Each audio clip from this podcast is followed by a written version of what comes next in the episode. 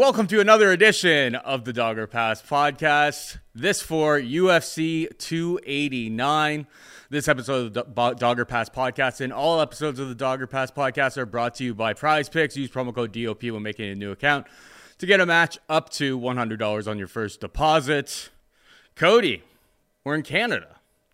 It's been so long. Yes. It's been so long since they've had a live live event, live pay-per-view on home soil hashtag sorry gif for like Canadian Commission. I know you Cody's not allowed to say anything because he does like matchmaking and stuff. And he's got to work with these people in different areas. So hashtag sorry gif, you know, Canadian sorry. Um, for like maybe some of the poor decisions that will will come in and some of the home cooking that happens on Canadian soil. It is what it is. We don't necessarily agree with it. We are happy to have a fight back on Canadian soil, though. Yeah, listen, I don't think it seems to matter. We all just, at least myself, anyways, got massively burned by Kai Kara-France decision last time out. So it doesn't seem to matter where you are, Paul. Bad decisions, I guess, are to be expected. No good. What I don't understand is, yeah, they haven't been to Canada in a long time. Finally, it's like, you know what? We're going back to Canada. You guys still vac- need vaccinations to get in? We're like, nope, we're going back to Canada. Perfect. Everything sailed. You'd think that they'd go to Toronto, biggest market, sell out a massive venue, put on a nice pay per view card together. No, not Toronto. Maybe Montreal. Montreal's, you know, held some of the biggest UFC pay per views that have ever been on Canadian soil. Again, a lot of fight fans, big market. No. And then they teased Calgary. It's like, okay, well, they owe Calgary from like that awful like UFC 149 card back in the day. Sure, they owe them a makeup card. Okay. Then ends up in BC, and it's an 11 fight card, and it's headlined by uh like I don't know, like Nunes. she's the goat, so it's no discredit to her whatsoever. I just don't want to see this as a headliner. Don't really care. Like, what's the other big fight? So they give you Beneil Dariush versus Charles Oliveira. Nice. You get Dan Ige versus Nate Landwehr. Very nice. Nassourdine Imavov, Chris Curtis. That's a prelim. Don't even got to pay for that one. So I don't know. I don't think it's the strongest card out there. But again, you can complain about cards all you want, and you can look at it from entertainment perspective and a gambling perspective. And from those perspectives, of course, I'm excited to see it, Paul. Yeah, it's a it's a banger fight night card with a unanticipated title fight up top. Like that's basically what it is. Like I'm excited for the fights. I think there's a lot of really really fun fights top to bottom. But before we get into that, I got uh, I got owned pretty much immediately on Twitter. Sorry, I forget who uh, who posted the video of me. D. Spearman. Yeah, well, shouts to you. I uh, did not fulfill the two shoeies that I had two last episodes. so let's get after it and then we'll get into the fights.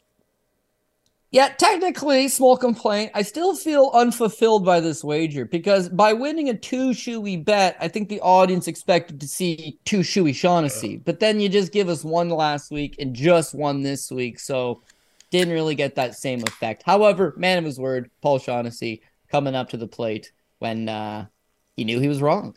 See, Cody can't see me because his internet connection is uh, pretty is pretty bad. I don't know if you've noticed on any of our previous episodes, but I just cracked another one because I am a man of the people, Cody, and I mean, may need it to get through some of these fights. I'm not gonna lie. So double double down. Well, I was thinking Canadian flavor right across the board. Like if they're coming to Canada, it's going to be mostly Canadian guys. But I'll be honest, like I'm sure they did their best job of just pairing up whoever was free, available, and uninjured. But it's not as if they've even given the, any of them great matchups other than potentially Mike Malott. Yeah, that was not my finest effort there, Cody. I'm not gonna lie. Let's get Seltzers will get you. Yeah, a lot of it's on my shirt. Thank God I'm wearing black. It is what it is. All right, let's get into the main event here. We've got Amanda, the Lioness Nunes, taking on Irene Aldana. Minus 320 for Nunes, plus 265 for Aldana. It's one of those things, I mean, Amanda Nunes is kind of tough to read. Um, obviously, a lot of people did not see, um, you know, her losing the title against Juliana Pena she's got a lot going on in her life right now, and it's like fight to fight. I think it's kind of difficult to know exactly what version of her will show up. But you go through the stats, you think of the previous matchups. Aldana is definitely a challenge on the feet. She's got good crisp bo- boxing, a very, very well well rounded striking game. But Holly Holm took her down uh, five times. Macy Chiasson took her down three times. If Amanda Nunes comes out here, sticks to a game plan that she did in the second fight against Pena, I struggle to see how Aldana is able to fight that off. Um, I know she's probably making massive improvements all the time.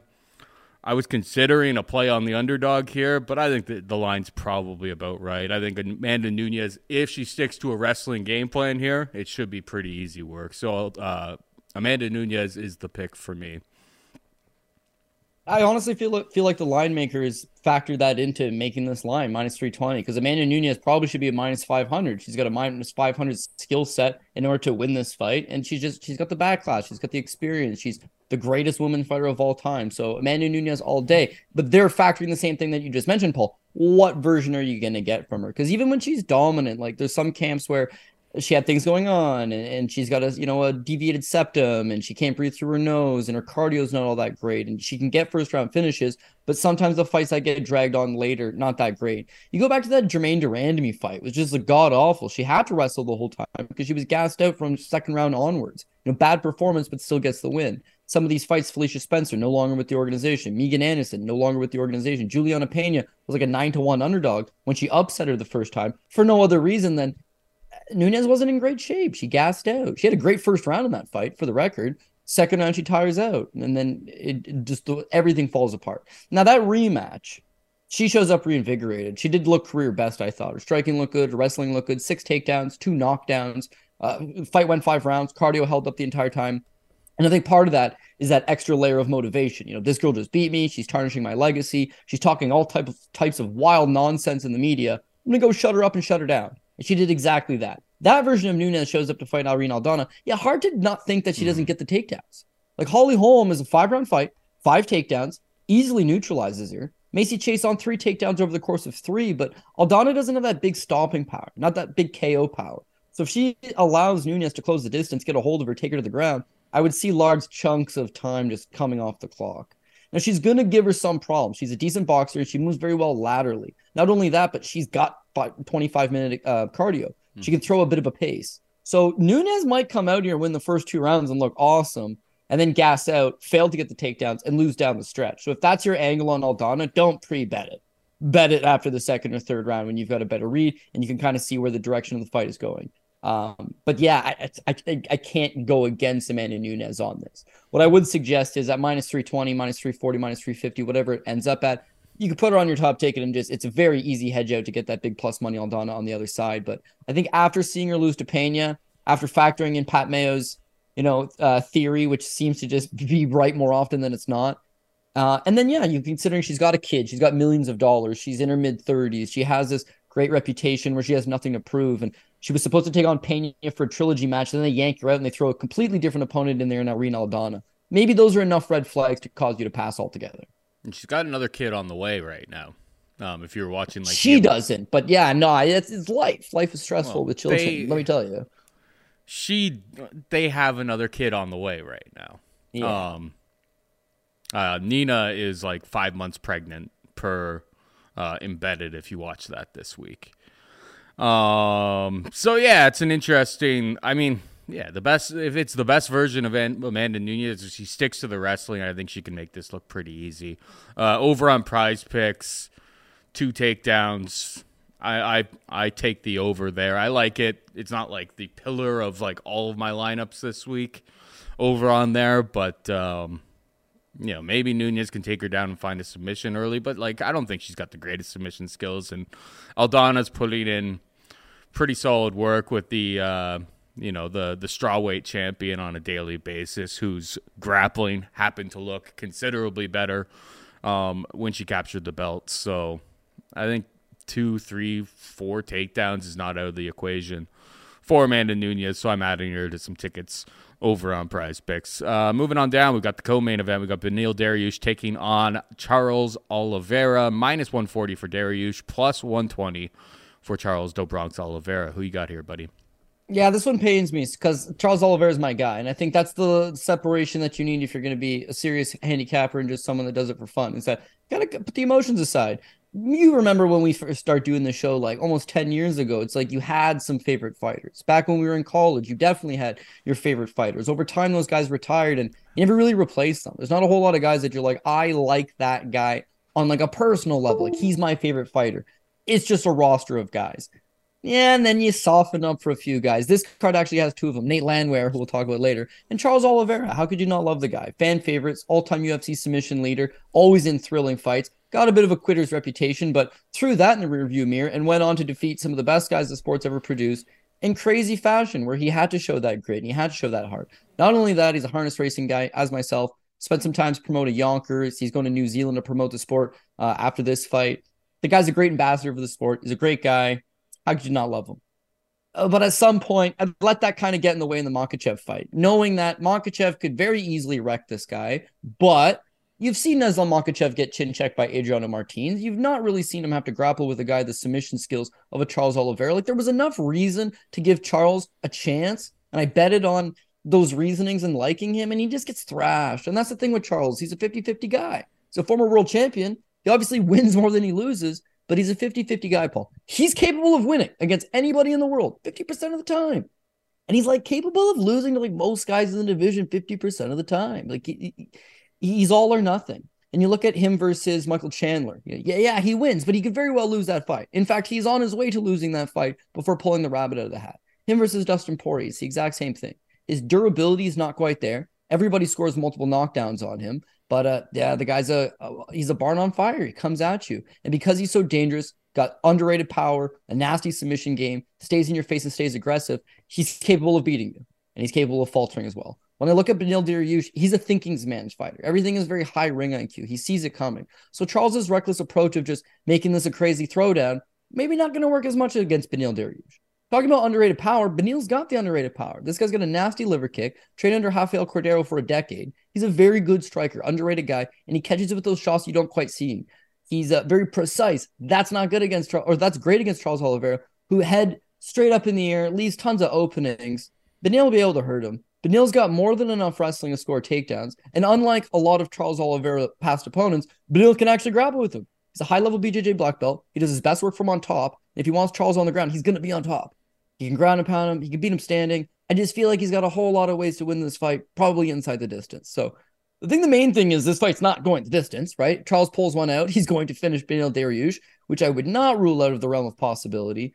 But I got to go with the more like consistent and refined skill set. And even though Beneil Dariush looks like Steve Martin these days, like hair's going all the way white, uh, he's still not old. He's still not shot. He's still got a lot ways to go. And I think Beneil Dariush pulls this one off. So pains me absolutely pains me, but I got to go with Beneil.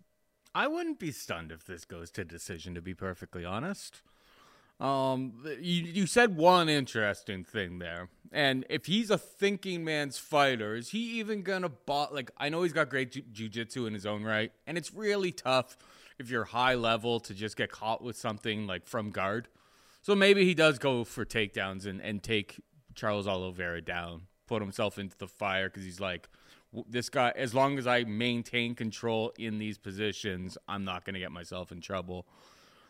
But like, I wouldn't be stunned if didn't uh, if Dariush fights this really really slow pace, fights it very very, you know, minds his p's and q's, and this fight is ends up being a little bit more boring than we expect. Um, I do struggle to get to Charles. It's not it's not because of Islam Makhachev. Makhachev was able to take him down, went right down into the fire that everyone thought that he wasn't willing to go into, and uh, and then submitted him, which I mean nobody was calling it, especially after the run that Charles Oliveira was on. But I do side with you. I, I ever so slightly lean towards Beneil Dariush just on the on the fact that I think he's got a little bit more technical, uh, solid technical striking. Um, and he fights a very very smart approach. Charles Oliveira could do crazy things early to him, but once Beneil kind of susses out the situation, I think he'll he'll he'll he'll kind of take over, find where he's got the advantage, and, go from there. It's not a fight I'm going to be betting. I, I am kind of interested in uh, on Prize Picks under 1.5 takedowns for Beneil Dariush. Um, See, I, am thinking the over, and I the reason I'm know. thinking on that, yeah, that's great, good thinking. Like you said, why would you want to go to the ground with Charles Oliveira? But Beneil wants to go to the ground with anybody because he knows he's got legitimate skills. His rematch with Carlos Diego Ferreira, like Carlos Diego Ferreira is a third degree Brazilian Jiu Jitsu black belt, five takedowns for Beneil Dariush. Beneil Dariush versus Tony Ferguson, his very next fight. Nobody wants to go to the ground with Tony Ferguson. Hey, Tony versus Khabib would be a good fight because what's Khabib going to do to him? Beneil was the original guy that like flat out exposed him. That's like, oh, Tony can't do shit off his back. That's right. I don't think he's worried. Like the perception of these great grapplers, like it's 2023. You don't want to be on your back. That's the bottom line. it's Oh. I took down Charles Oliveira. What, what's he worried about? The armbar? The triangle choke? For real? Is that what you're worried about? Nah, you're worried about shit like the guillotine, the darts, like him taking your back and looking for a rear naked, like offensive him getting on top of you moves. Not I took the guy down, I passed his guard, and we're sitting here. Like, I, I don't know. Maybe I'm wrong. Sometimes I am. Many times I am. We'll come see Saturday. I would feel good if Charles won as a fan. I would not feel good as a better because unfortunately I'm laying the money against him. All right, this next fight, Cody, has my favorite prize picks play of the week. We got Mike Malott taking on Adam Fugitt.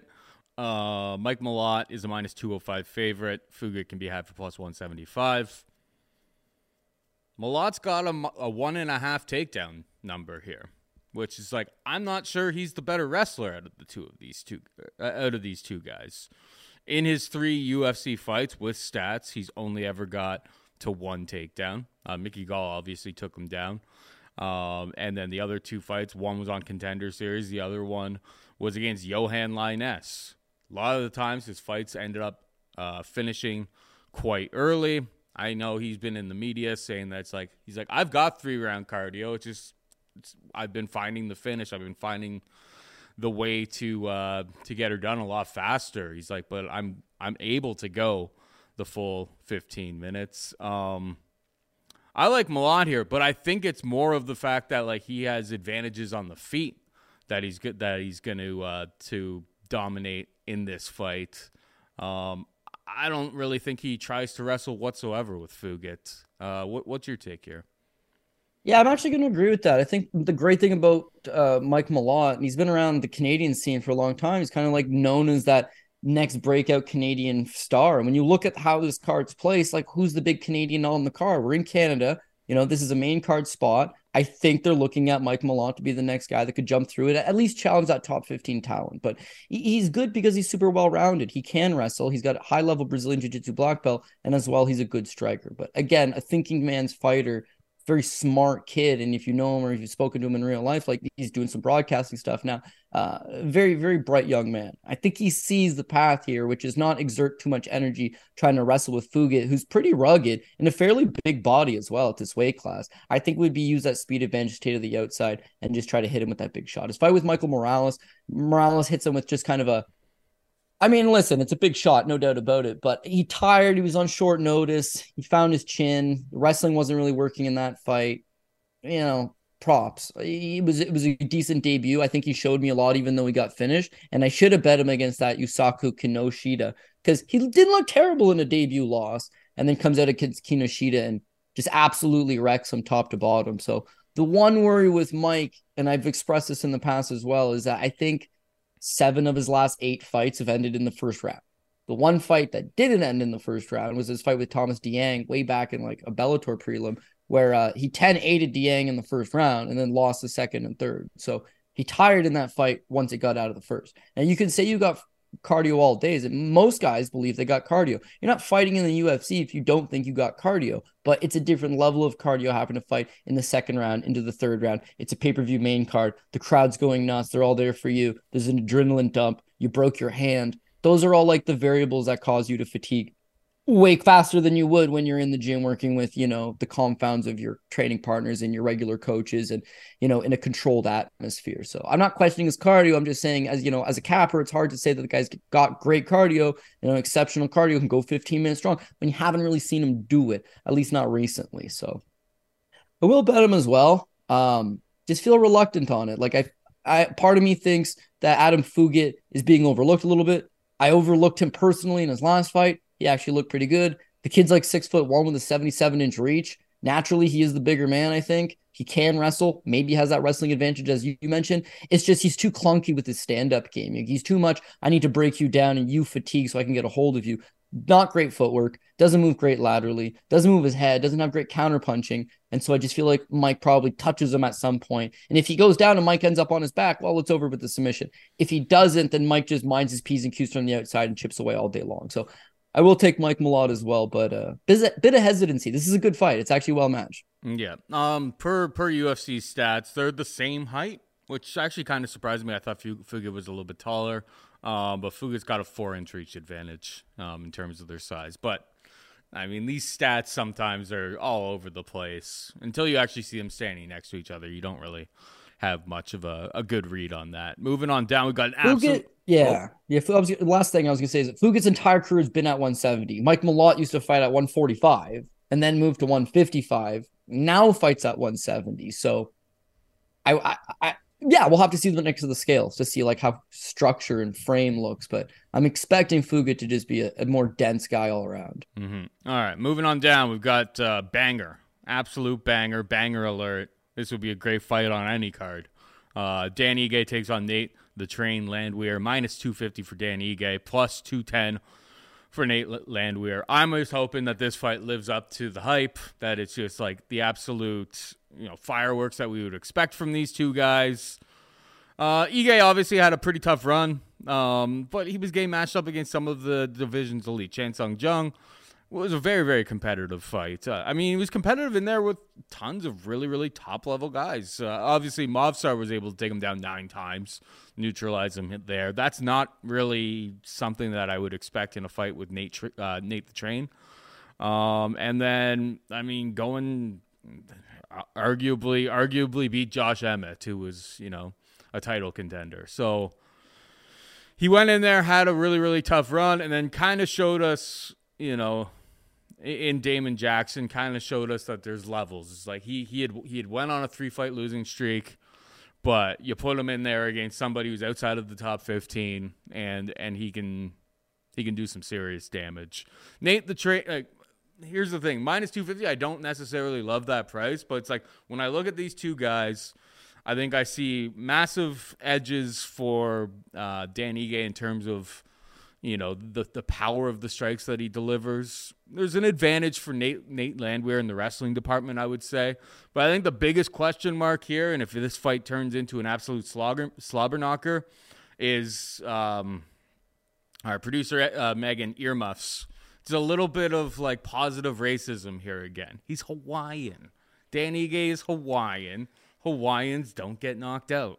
Um, I think that's really what it comes down to is durability off the charts for Ige. And we've seen with Landwehr in the uh, in the fight with Julian Erosa, it's like he can get wobbled, particularly if he's taking big shots. Uh, I took Dan Ige by knockout plus 205 which i believe is still out there on the market right now it's on the move in other at other books i expect it to be more like plus 150 um, that's how i see the fight playing out and i'm like plus 200 seems like a good good time. So let's get in while the getting's good. Uh, Dan Ige by knockout.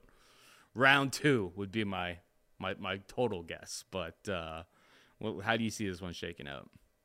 Yeah, maybe that's part of the reason I was a little bit sour at the top of the show about this card is I got two boys and I think they're both in for bad nights, man. Like I, I think that Nate Landwehr, Nate the Train baby, is uh this is not a particularly great matchup for him. When he fights really low level competition, he fights them very low level. When he fights high level competition, he fights them high level. It's just like he's so looking for this fight of the night. You know, it's a crazy brawl. He wants to stay in your face. He wants to throw down that he does not do what's right. He does not look two moves ahead and, and he gets himself caught.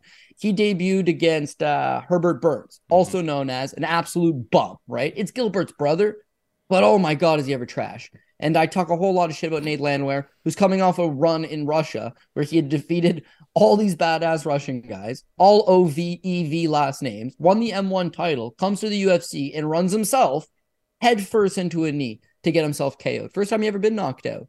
So I was like, oh my God, what are you doing? Second fight in the UFC, crazy fight was this Darren Elkins. He got outstruck 121 to like 111 in a purely stand-up fight with Darren Elkins. Darren Elkins outstruck him, and there was actually people that were sour online that they thought Elkins won afterwards. So like Bad move. Then against Julian Erosa, who's got no durability, he proceeds to last 59 seconds and gets booted lopside the head and falls down. So I think people are writing him off without realizing that these crazy action, all action guys, they they can win, right? But similar to Charles Oliveira, like you got to get up from those couple of knockdowns. You got to go through the fire. You got to come through the other side. And him versus the David Onama, the infamous fight that led to the, the, the, literally the downfall of James Krause. He did exactly that. Onama come at him early. It's that when you tire and you still leave Nate there. Yeah, he's a good athlete. He's got a very deep gas tank. He's capable of pushing a pace. He's a wild man. And if he thinks he can win the fight, he's going to be fighting for it. And so Onama was able to tire down. That was a huge win for him. Okay. You go right from that to Austin Lingo, and he soundly loses the first round to Austin Lingo. What is going on here? So the guy, like, is he world class or is he just a dirty junkyard dog that's capable of giving rounds to some of the best guys? I'm thinking the latter. And the couple problems that he's going to have here with Dan Ige is one, Dan Ige is not going to tire. Dan Ige does not tire. He's got endless cardio guy that can push a pace as well, guy that has fought deep into fights before. He went five rounds of Calvin Kattar in a fight where Calvin Kattar outstruck him 105 84. Uh, fight was 4 1 as well. He gave, I think, won the second or the third round, but all the same, it's like he, has got that five round experience. His other losses Korean Zombie, Josh Emmett, Movsar Evloev. So he's a gatekeeper to the stars. He's not just a gatekeeper, he's losing to top five talent. And in all of those guys, decision, decision, decision, decision. He didn't really gas out or he's fighting the best guys. Maybe he's a little hurt, maybe he's a little tired, but it's very understandable. Him versus Nate Landwehr, just coming forward and trying to scrap with him is not simply going to get it done. And so for that reason, if Nate can't grind him down and slow him down to his pace, eh, it's going to be problems for him. Second thing is Nate, for as explosive as he is and a good athlete, guy that ran some high level track and field back in the day, he's not that fast, man. And Dan Ige's best thing about him is he, He's got wicked fast hands. His Gavin Tucker fight, Gavin Tucker did not see those punches coming. Uh, don't remember them still to this day, but he's got very quick hand speed. And you see that last fight with Damon Jackson, it's much of the same. When you think of Dan Ige, you don't think of big power. Oh, this guy's not knocking out guys. Yeah, but look who he fights. He's fighting Movsar Evloev. He's fighting Korean Zombies, fighting Calvin Kattar. Oh, he's got no knockout power. Whenever they give him that little step below, he thrives in those spots. Quick hand speed, good combinations, trains in Las Vegas some of the best guys, state champion wrestler in Hawaii, high school level. So wrestling's not elite, but good enough to keep the fight standing against most opponents. And I think that'll be it. Nate's not even want to shoot a whole lot of takedowns. He's trying to go out there and brawl and have a fun fight. And I feel like Ige is just way too fast, stays to the outside, better cardio, clips him at some point, puts him over. So I'd love to see an Ige decision so that Nate don't get hurt too bad, but I can still win some money. But like my gut's telling me Ige is going to knock him out at some point. All right, we move on down. We've got Marc Andre Barriault taking on Eryk Anders, minus 135 for Barriault, plus 115 for Eryk Anders. Who you got here, buddy? Yeah, so this will come down to what Paul was saying earlier at the top of the hour. Apologizes for bad judging. I don't think Marc Andre Barriault needs bad judging to win this fight, but this fight's going to be a bog. It's going to be very close. It's going to be very competitive. You'll be able to make a strong case for either guy having won it, and then the judges will give it to Marc Andre Barriault because that ever so slightly he's the Canadian guy. It's just the way it probably should go down. When you look at Anders, no fault to him. You know, we we've talked about this at this point. He's a, he's been a bust in terms of you know he wins a national championship in college as a football player. He's a great athlete. Comes over to the UFC and then just never really evolved his game. Like as an LFA champion, there was more wrinkles to his game that you see at the UFC level. But of course, you know, fought Lyoto Machida for five rounds in Brazil. Has fought some high profile fights. Has accrued that experience and you know seems to be making some improvements. A move down to fight ready MMA that definitely helped him a little bit. But again, he's just so inconsistent. His first fight with Darren Stewart, he smokes him, career best, gets himself nearly disqualified, sells for no contest. But an immediate rematch with Darren Stewart, he falls flat on his face and damn near loses. So you just you can't trust him. You can never trust him, even though this is an even money fight. eryk Anders is not someone I want to back up. Looked great in his last fight, for the record. Comes out there against uh, clips him, puts him away, looks solid, good shape, always in good shape, and does have heavy hands. But that win is like a second knockout win in the UFC. Like he doesn't, for the most part, maybe his third win. I think he beat Vinicius Moreira and uh, oh man, who was the guy he booted in the face as he was trying to get up? Tim Williams. So so yeah, like he's not a big big power puncher by the numbers in the UFC. He seems to be an explosive athlete. He seems to be able to land, but it seems like every Eryk Anders fight ends the exact same way in the clinch. He just relies too heavily on his clinch approach, bullying his opponent up to the cage. And unfortunately, with Marc Andre Barriault, he kind of thrives. His best position is the clinch. He's not a great wrestler. He's not a great striker. He's a willing striker, but he does his best work in the clinch, I think, wearing on his opponents, working the body, landing those short little shots. And Barriault can fight for 15 full minutes. So Eryk Anderson, Barriault will probably be competitive in the early going, a lot of clinch fighting. As Anders starts to slow a little bit, I feel like Barriault will pull through just a little, little bit more. In the third round, it should be Barriault's. Again, this would be a close competitive fight. People will probably argue it online, but the judges will side with Marc Andre Barriault, given the decision to him. So I'll take Barriault by decision. I'm taking Barriault as well. I think it really comes down to the volume. Um, this is a guy that, you know, in two rounds against Julian Marquez, 109 significant strikes. Uh, Dalka, who was trying. I don't see this fight being too different from like the Dalka fight. Dalka was going out yeah. there and and shooting takedowns, and that's where like I think Eryk Anders is going. He's gonna have to make it ugly. He's ha- gonna have to secure some takedowns and hold position. I'm just not confident in what I've seen from his wrestling that he's gonna be able to go out there and take Marc Andre Barriault down consistently and hold him down. That's the real key here. Um, so I'm with you. I like Marc Andre Barriault to win by decision on prize picks. Um, I like the 63 and a half significant strikes could look very, very easy for him.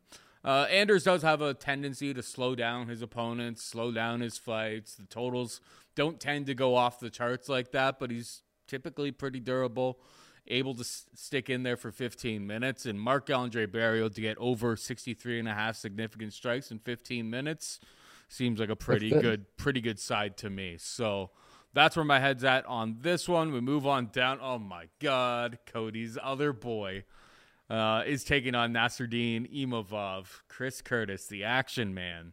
Is this the other guy that you're saying that is in for a bad night code? Yeah, I think uh unfortunately the old action man's in for a rough night. But listen, he's capable of winning this fight. It's just gonna be like every other action man fight. He's gonna lose the first round, almost guaranteed to lose the first round. And live bet him some point in the second and hope that he just turns up the volume or that he clips him at some point. Cause uh, yeah, I mean it's tough for Chris Curtis, right? You jump into the UFC, you're 33 years old, right? So he just tries to fight as much as he can. And I feel like that's going to actually be his downfall. So this fight with Nassourdine Imavov is his fifth fight in the last 12 months. In those five fights, I want to write this down. He's been hit 319 significant times. Sorry, four, because this is his fifth fight. So in four fights, which is the span of 12 months, not very long, Paul, he's been landed on 319 significant times in his fights. Not to mention the fact that he's training for these fights. Not to mention the fact that he spars hard for all of his training for these fights. Not to mention the fact that his chief sparring partner is Sean Strickland, who's an idiot and lights up stri- par- sparring partners.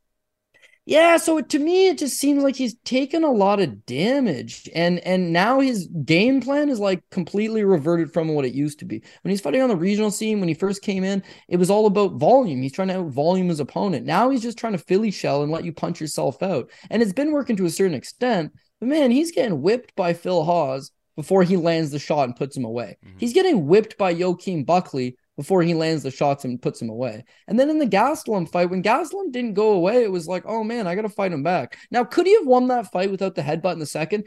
Yes, because it was a 1 1 fight. Gastelum won the first, Action Man won the third. It was second round was going Action Man's way. That headbutt changes everything. So a win over Gastelum would have been huge for him.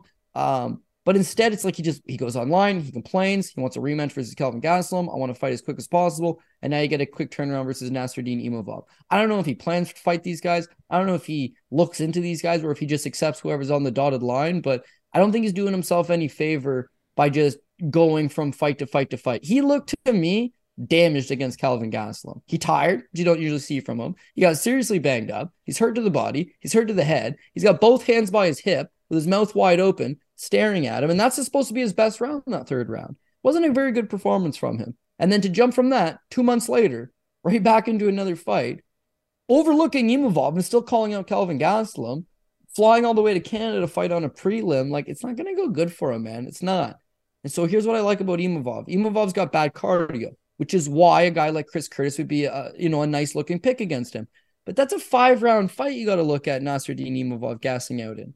He himself gassed out against Hawes a long time ago. I thought he gassed out a little bit against Joaquin Buckley, you know, 15 minute fight.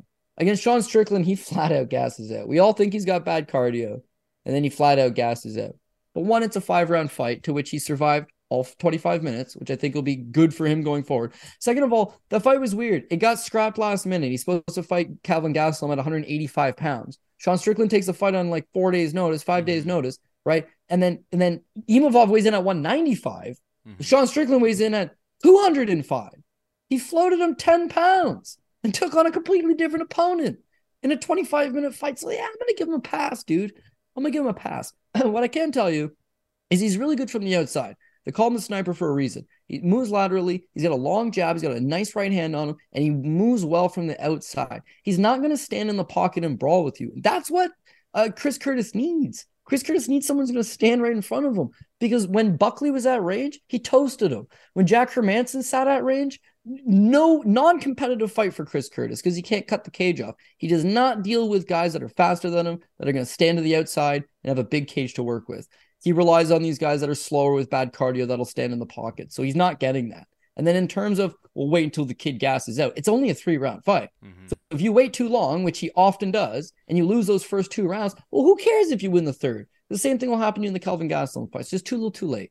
So speed advantage, youth advantage gets 27. You don't think he's getting better? I think he's getting better. He's coming off a, a five round fight. He's got some experience under his belt now. He's learned some lessons from that. And I think he just stays to the outside and, and, and paints a picture. So as much as I do love action, man, this is just like just accepting any fight that comes your way is not necessarily the best thing going. He did the same thing as Jack Hermansson. He just took the fight. Ah, whatever. Who cares? Sean fought this guy and beat him. So I'll fight him. Yeah, well, it's the same thing here. Sean fought this guy and beat him. Sean was 205 pounds when he fought this guy.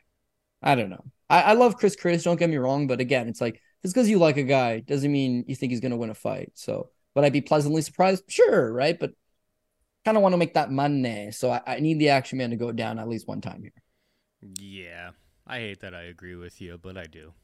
Um, my biggest struggle with with Curtis is, is a lot of times the volume and the fact that yeah, that Hermansson fight, just not being able to get into the pocket, not being able to exchange, and then like getting so frustrated with that and like blaming him for running. But it's like, I mean, we're gonna be on at a pay per view, big cage. Um, is always I like any of these times that they go to like a major a major city like Vancouver.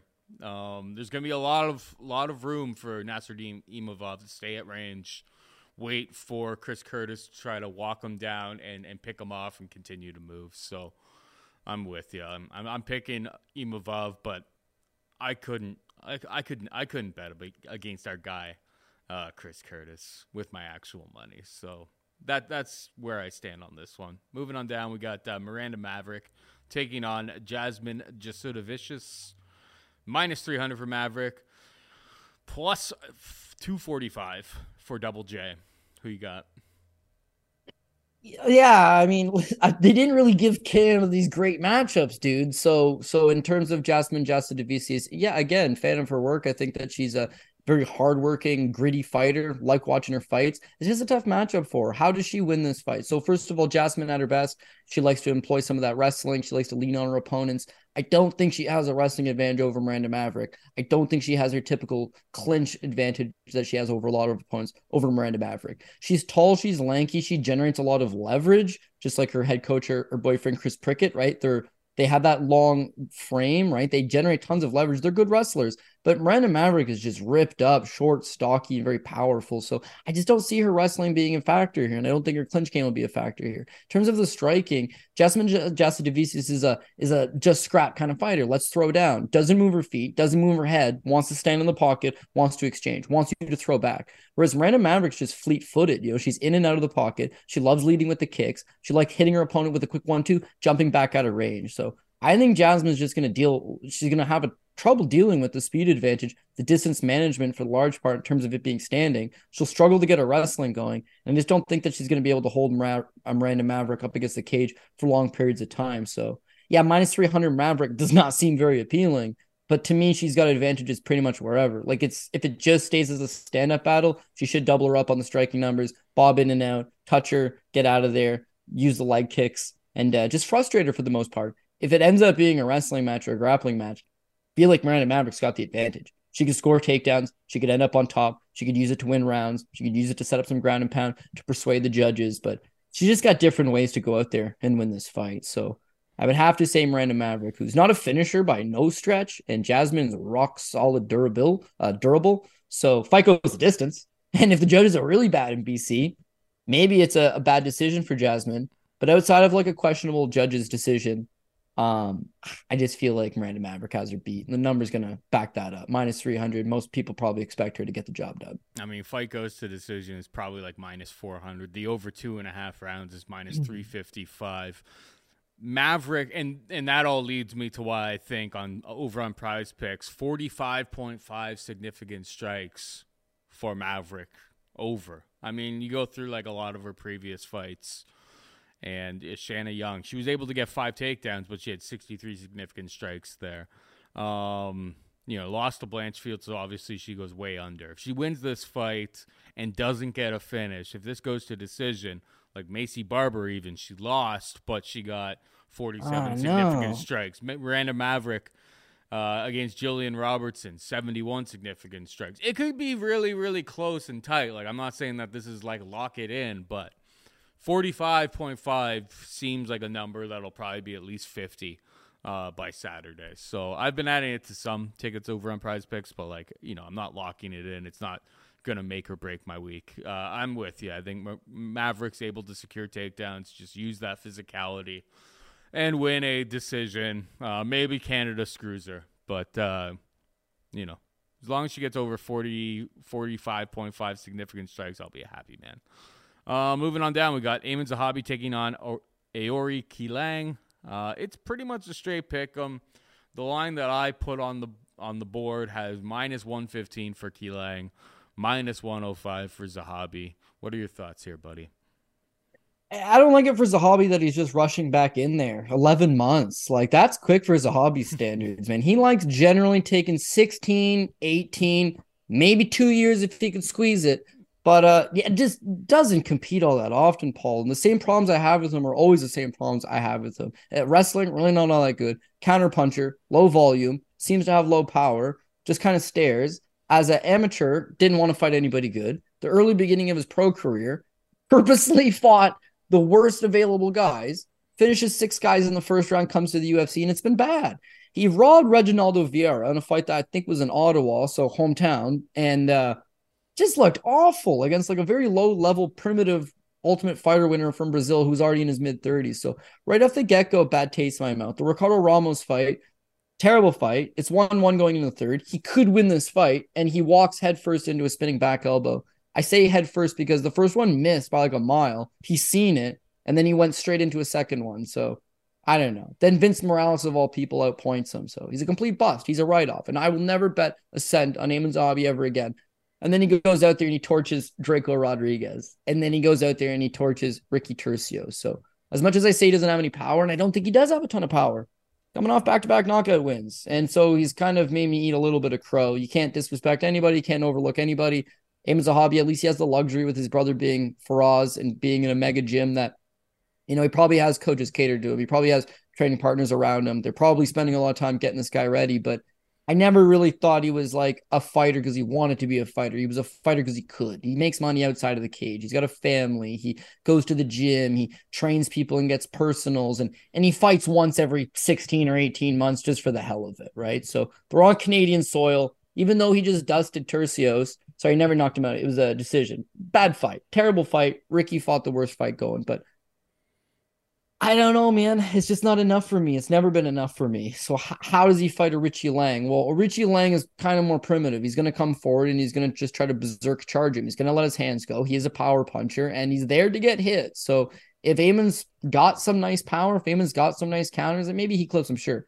But Aori Qileng can take one hell of a punch. And I think him coming forward and just constantly going on those blitzes, constantly just trying to trying to put up actual volume, try to put up actual numbers, just try to actually outwork them. I think it's going to pay dividends. Zahabi could kind of flip up the game and take him down. That's been the way to beat Aori Qileng, take the guy down. But again, you never see the kid use his wrestling. I don't think his wrestling's all that good.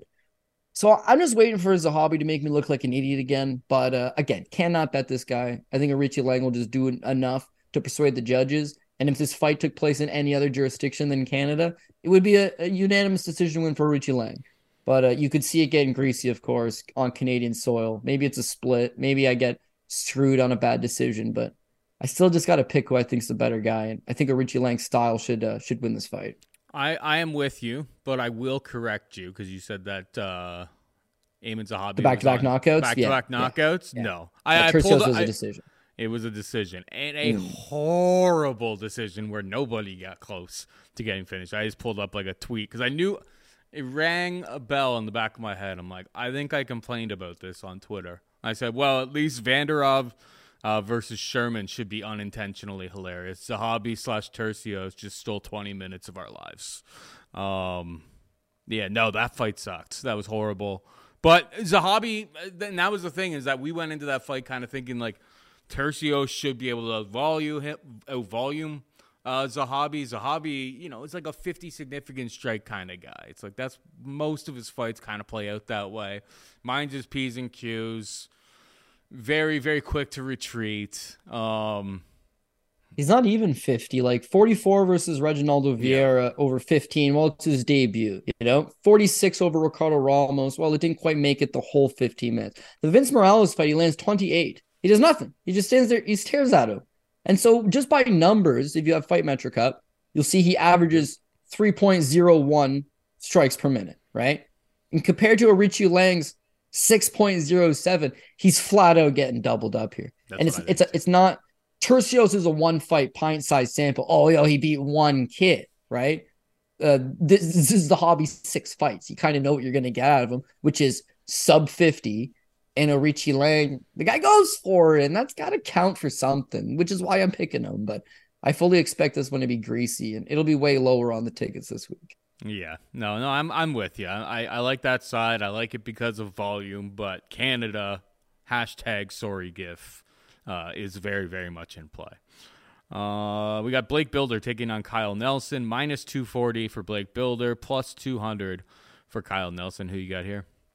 Yeah, I think you live bet Blake Bilder because there is a chance he gets absolutely knocked out in the first round. No doubt about it. This kid's undefeated. He's never been knocked out, but like he's waiting to get knocked out, man. He's been hurt a bunch of his fights. He's been dropped in a bunch of his fights. Defensively, very shaky, doesn't move his head. And I just don't think he can take that great of a punch, truth be told. So the way he's been winning, um, at least him and his best is he's got a good gas tank, man. Got good gas tank. He's got decent enough striking where he can land the one two consistently, move out of range, hopefully not get hit with that big haymaker of a shot, but he's decent enough wrestling, good submission skills. He himself is a good prototypical fighter. It's just I'm super worried about him getting starched in the first round against probably most guys. And his fight with Shane Young, kind of most, much of the same. That first round was like, oh, Bilder might get his head taken off. As soon as he was able to kind of outlast him, second in the third round all day. I think that's what happens here. Kyle Nelson starts off his career in the UFC at 145 pounds, realizes weight cuts too much, moves up to 155.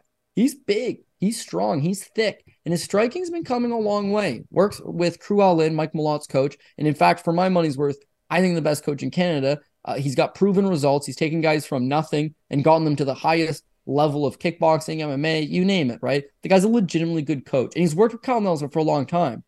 No doubt about it that the kid's striking has gotten a lot better. And you do see that from fight to fight. Two things that haven't gone any better whatsoever is uh, is cardio. His cardio just doesn't really seem to ever get up to the level it needs to be for a 15 minute level fight. And uh, his wrestling, you've got good uh, kickboxing to rely on, but you've got to also use that strength and physicality to slow your opponents down, make them carry your weight, kind of drag them into those deeper waters. But without that wrestling, without that clinch work, without that cardio, there just leaves something to be desired for sure. Now he goes out there and he gives everybody a go. He's got heart of a lion. He pushes through bad spots.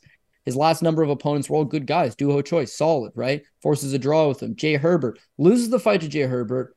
Watch it back, man. Strong argument. Kyle Nelson won that fight. Uh, before that, Billy Quarantillo, you know, another guy that's a top 15, top 10 ish type contender. So it's no disrespect to Kyle Nelson. It's just uh, they're not the kind of guys that I like to bet big first round, needs to knock you out in the first round, might rock you in the first round, but then tires and accepts positions. Not not great. So against Blake Bilder, yeah, he's live to knock him out in the first round, no doubt about it.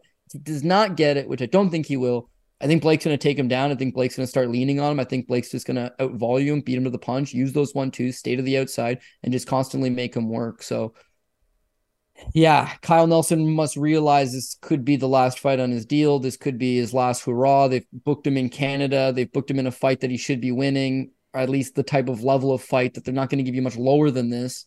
So it's like time for him to go out there and show up. I bet you he's going to be in great shape. He's got Diana Belbita and Mike Malott, both training partners of his, on the card. Whole coaching staff, whole team's going to go down. He'll put his best foot forward, and he can get that win. And that's why I don't think I want to bet Blake Bilder, other than my PRP tickets, and all that stuff don't really want to bet him all that heavy pre-fight. I want to see that first round because he could lose the first round. I'll bet him after the first and get a much better price on him. And if he gets starched in the first round, nah, don't really care, right? I mean, I do care because I have him on parlays, but it wouldn't be like I put a one singular big pre-fight bet on him at minus 250 and then watch him get lamped in the first. I, that I don't want. So better pre-fight bet, I think. And then overall, he is the pick. Yeah. I mean, the, the Doo Ho Choi uh, draw was really only because of the headbutt, and it was like the softest headbutt. I mean, it's still a foul, but like taking a point there when the decision of that fight is on the line seemed like incredibly bad. Um, it was one of those cards. I think oh, it was the Dana. Dana paid Doo Ho Choi his win bonus and did not pay Kyle Nelson his exactly without the point, and it was a cheap point deduction. He loses. But he did legitimately win a round against Doo Ho Choi, which I think is impressive he enough. Five, he had five takedowns and he was able to stick to that wrestling game plan. I don't think that wrestling game plan is anywhere mm. in sight against Bilder, who I think is the much better wrestler out of the two of them.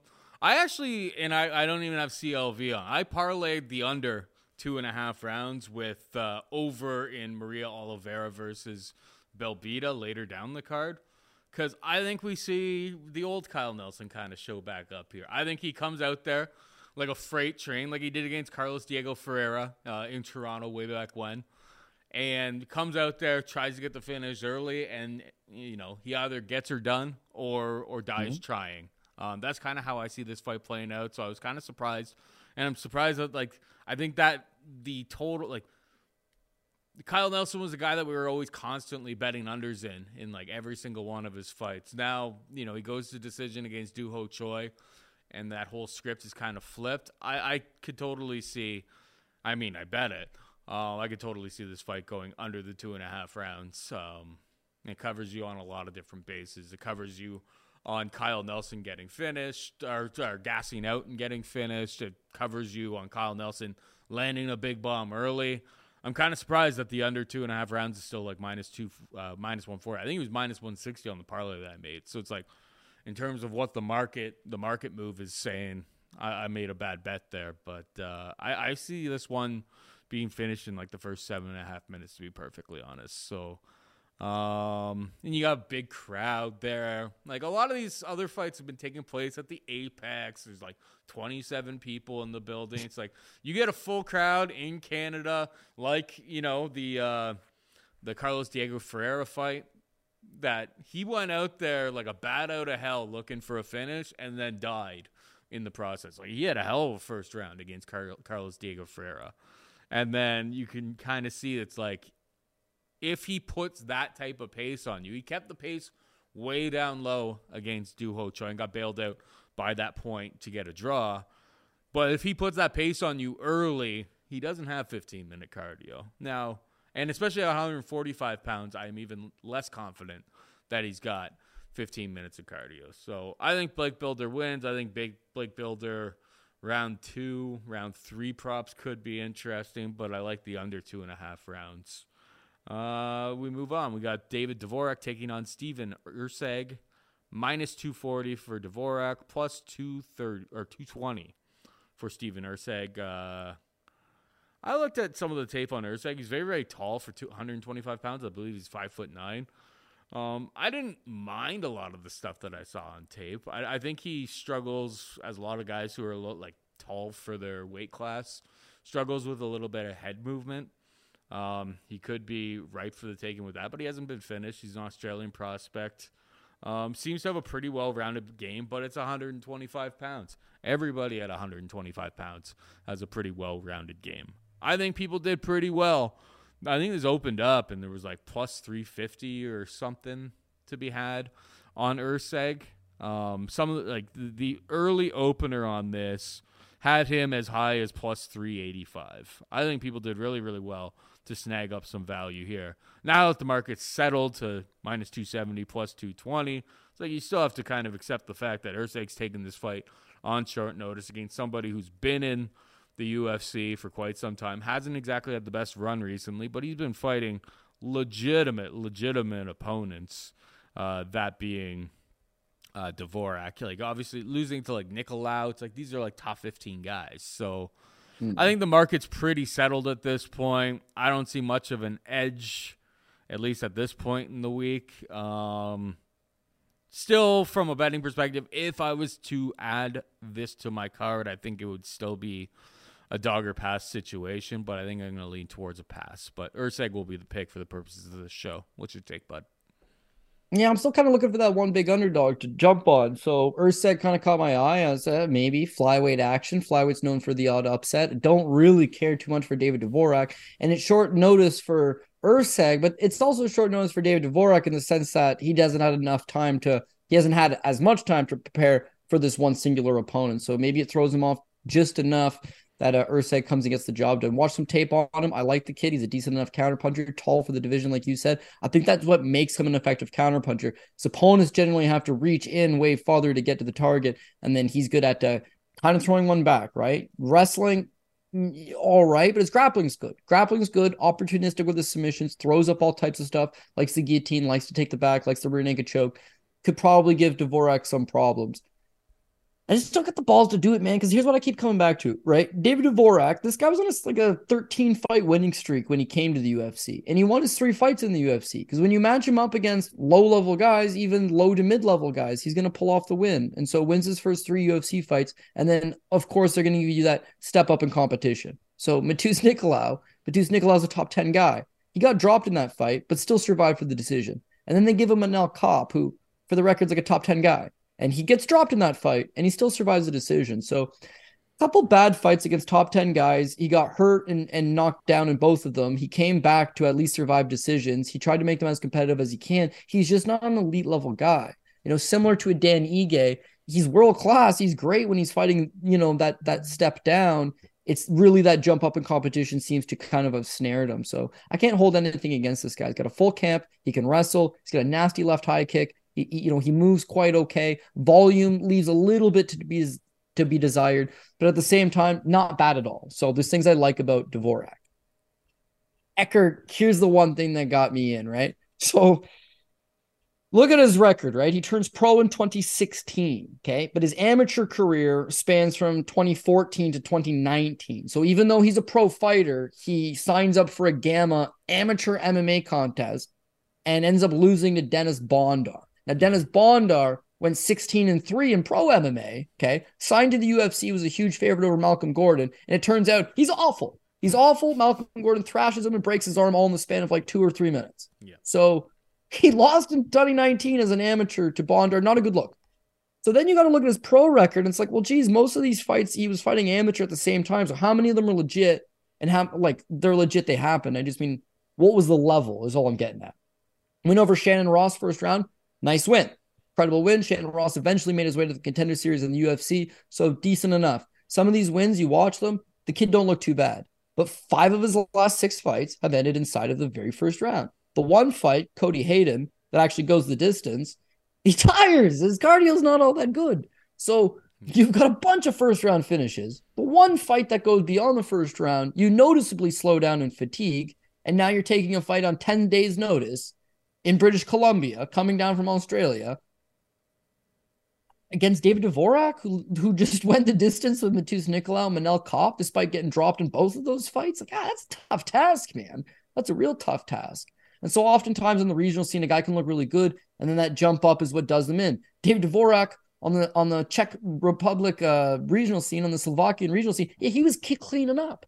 Guy looked legit. The jump up got him. The jump up will get Steve the same way. So I am going to take David Dvorak, but uh, one of these dogs are going to come through. I think I think he's got a decent chance, but uh, I, I again I got to settle with the favorite. Got to go with experience. Got to go with what we do know: cardio, better striking. Got to got to go with what we know, Paul. No, you're you're right. You're 100 percent right. I mean, I always kind of like when I make a lot of these picks is like I take what I think is still slightly the value side, but I'm not betting too many minus 270s in general. I did watch mm. the Haddon fight and I was just like, you know what's a big problem? Is not having 15 minute cardio at flyweight because everybody has it. And I noticed right. the same things as you. I was like, he's slowing down a lot. Like, he was still able to get away with it, but like some of the scrambles um, in that fight, he was they were they were absolute battles. I'll tell you that much. And he was leaving his hands down. Um, it wasn't exactly a great look. And two of like those wins in the first round are against some guy named Paul Loga, um, who was five and four and seven and five when he fought him in those fights. Like it's low level of competition. He has a big long frame. He's how old is he? uh 27 so it's like this is this is the time for him this should be your prime um having a win over Seung Choi who is on um uh road to the UFC is a pretty good look. I did not actually get a chance to go back and watch that fight. Um but that would be an interesting rewatch. Uh let's just get into the final fight here. We got Maria Oliveira taking on Diana Belbita. So that we don't talk about, you know, CF DOP or anything like that. I lined this one as a straight pick 'em because certain books across the market, like some at some of them, Oliveira's the ever so slight favorite. At others, Belbita's the ever so slight favorite. It is a straight pick 'em. There is no picking a dog here, Cody. Who you got? Yeah, so UFC goes to Brazil. These Brazilians will go seven and one. They go to France. The French will go seven and one. Wherever they go, the hometown crowd mops it up. Yeah, I don't think it's the case in Canada. It actually is never the case in Canada. Certainly not this card. To this point, I got Team Canada going two and three. Diana Belbita, not technically Canadian, Romanian. However, Canadian citizenship, lives Canada, trains Canada. Training partners on this card, all Canada. I'll pick Diana Belbita to get us back to a three and three, a mediocre push for the night. Uh, yeah, it's a 50 50 fight in every sense of the word. I completely do agree with that, Paul. With Maria Oliveira, though, it seems like she's willing to just stand and scrap. Like she wants to throw down. That'll play into Belbita's hand, I think, because uh, Belbita's biggest kryptonite is the wrestling. She just can't really grapple all that well. She came from Romania as a kickboxer. She had some decent success kickboxing. I'd fought low level competition in Romania and struggled with that initial transition into the UFC, loses her first two fights. But someone that keeps working. And so again, she's under Cruel Lin, and I think he's done a fantastic job of improving her striking skills, improving her counter wrestling, anyways, improving the cardio. So again, loses to Molly McCann, loses to Liana Jojua. That one was super embarrassing because she was winning and then initiated the clinch and got armbarred. Doesn't matter. The win over Hannah Goldy is a nice one. 117 significant strikes landed, scored a knockdown, ground game looked vastly improved, 15 minute cardio, momentum's on her side. She takes on Gloria de Paula, And like that fight could have gone either way. Belbita started out really hot. By the numbers, it was separated by one strike, I think 88 to 87 for a Gloria de Paula, But strong argument, Belbita could have won that fight. In fact, maybe she did win that fight. But uh, again, it's just you could just see that she's going to need more setbacks. She's going to got to go to the drawing board. That fight would be good for her because it would let let her know got to work that cardio, got to work certain things to her game. Clinch is getting a little bit better as well. Going to need some improvements there. When I look like when I look at Maria Oliveira, her best path would be utilizing some wrestling, trying to get this fight to the ground. But she doesn't have any wrestling. Not for the most part, anyway. She's been getting out grappled. She seems to be more of a willing, engaging participant in a clear striking battle. And her last fight against Vanessa Demopoulos, Vanessa Demopoulos doesn't take down anybody, right? And Vanessa Demopoulos takes her down twice and furthermore scored a clean knockdown on her as well. So I think she's hittable. She doesn't move her head. She kind of stays too close in range a lot of the times. Uh, volume is not bad, but I think Belbita's got the edge in power and the edge in volume. And without the threat of the takedown, Belbita should just be able to win what is essentially a sparring session. So I think uh, maybe, you know, an aggressive sparring session. They're going to be throwing heat. They're going to be trying to take each other's head off. I just don't think this fight ends inside the distance, and I think Belbita wins it. So maybe a striking tit for tat type battle. Heavier shots from Belbita, more of them from Belbita. Wrestling come along, come enough of a way that she should be able to stuff whatever uh, this particular opponent throws at her. But you know, beyond that, cracking into the top ten of the division is going to be a lot tougher. But in terms of one singular fight here against Maria Oliveira, I think her wrestling's good enough to uh, keep the fight standing here and then win the fight. All right, this is Shoey bet. Okay, we'll take a shoey bet. And we've got a 50 50 women's MMA fight, so nobody yeah, can win here, exactly. but I will take it, sure. Yeah, let's let's make a shoey bet. Here's my here's my struggle. Oh, here's the holes I will poke in in that.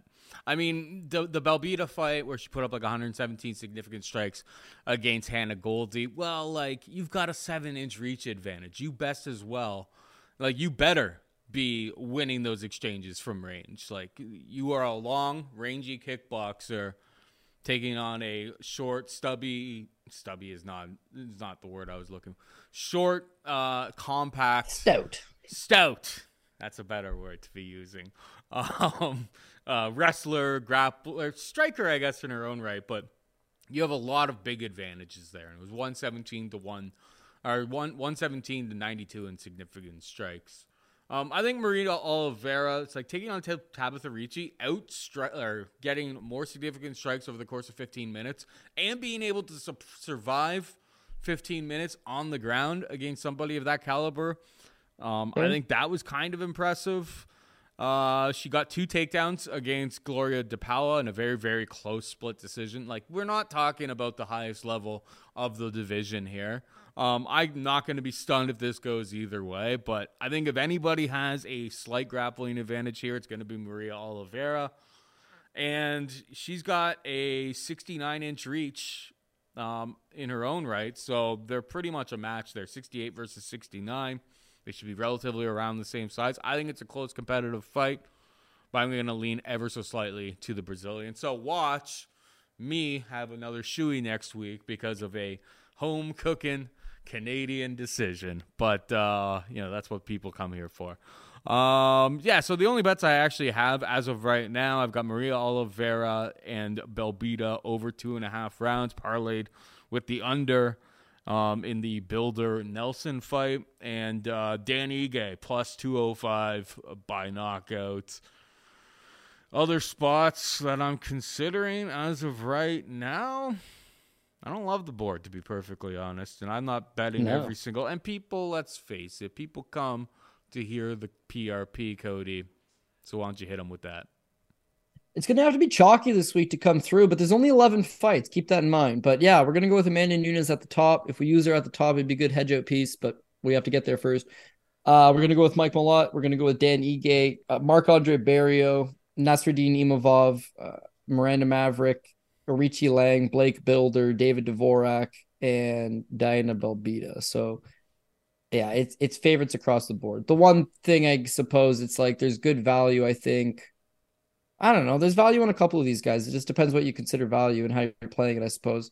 I would say attack this from a prop standpoint, but like the props are equally as greasy. Uh, prize picks, prize pick looks pretty decent this week. Paul mentioned a couple of his favorite plays on and Like I can't disagree with any of them. I think it looks pretty good. The numbers look pretty good. So hopefully that's profitable. But yeah, we're just gonna need a couple bounces here and there and and hopefully get at least like our core four through, if not our top six picks get through. But yeah, we're gonna we're betting against most of the Canadians, so hopefully the the decisions aren't that egregious and the judging's not that bad. And then of course, yeah, banana peels or getting getting clipped early in the first round, like whatever can happen wrong. Murphy's law, basically, whatever can go wrong generally does go wrong. But uh, this is our home soil, Paul. We can't get thrashed in Canada. I got thrashed last week, so let me get that one out of the way the way and uh, jump back on the straight and narrow here. So yeah, hopefully Amanda Nunes doesn't go and blow one because uh, have seen her do that before. Yeah, I got thrashed last week too, bro. Don't worry about it. The only bet I won was was Jim Miller inside the distance. But I also had some on him by submission, and boy, oh boy, that fight was just done before it even started. So um, everything else that I'll, i touched was. was I'll bad. tell you what's, got, what hurt me. Smoked. Absolutely. Yeah, I uh so Jamie Mullarkey loses, and then right off the get go, it's like, oh man, like he was a top ticket guy, he was the biggest favorite on the card, and he just gets thrashed so bad. It's like, okay, I'm gonna rebuild. And rebuilding is not generally a great idea, but it was early enough in the card. I was like, I'm just gonna rebuild. so I put some smoker parlays together, man. John Castaneda comes through. He was only minus 120. He juiced most of them up. We're going, we're going, we're going. I fell asleep. I fell asleep right after the co-main event. so I woke up and I was like in a daze. But uh, it was on Fight Pass, like the whole replays on Fight Pass. So I don't know who wins, but I can now use it, watch it using skip technology. Mm-hmm. So I mm-hmm. watched it.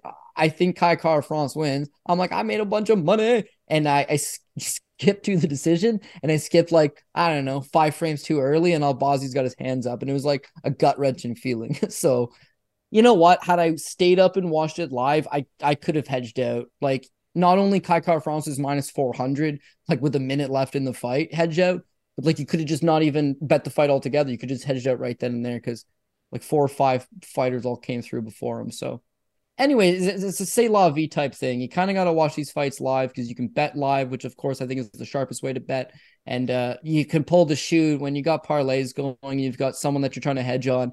Uh, I just I let it roll, and unfortunately the judges got it wrong. So that one cost me, but I've gotten some good bounces my way in the past as well. So I'm not I'm not too sour about it. It's just we know what we're getting ourselves into, and this is what it is. Yeah, judging in MMA, it is what it is. You just have to kind of you just have to deal with it. It's like I, I don't even think it was the worst scorecard. Like I can see the argument for for him winning the first three rounds, um, for Albazi winning the first three rounds.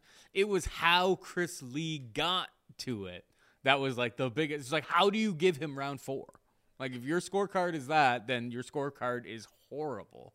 Like round four was one of the most more conclusive round, uh, probably the most conclusive round of the entire fight. Kai Kara-France absolutely whooped him. I, I, don't have the stats right in front of me right now, but it was like it's like 38 to 5 or something like that in significant strikes. Like it wasn't even remotely close. So the fact that these idiots, these goombas, have so much power every single week and consistently, week after week, we see just like how, like you, you clearly don't exactly know what you're doing. Um, I don't know how how we end up doing it, but that's just the that's just the the bet that we make. That's the part of the variance that we involve ourselves in every single week by betting on this crazy sport. Anyway, that is it for us this week. Hope you enjoyed the show. Let's win some money this week. For producer Megan and Cody Saftic, I'm Paul Shaughnessy saying goodbye and good luck.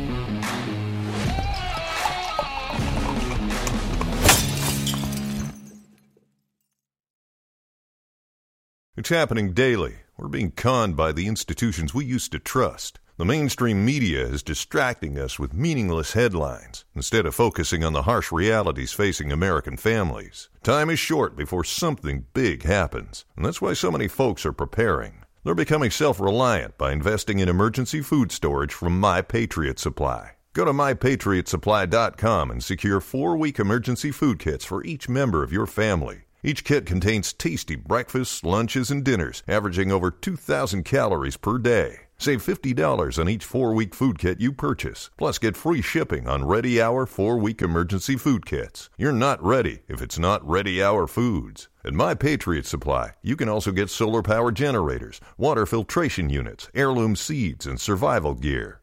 Order by 3 p.m., and your unmarked boxes ship the same day. Shop MyPatriotSupply.com today mypatriotsupply.com.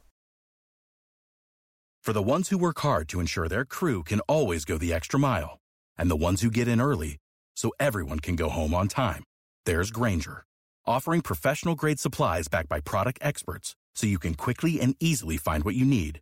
Plus, you can count on access to a committed team ready to go the extra mile for you. Call, clickgrainger.com, or just stop by. Grainger, for the ones who get it done.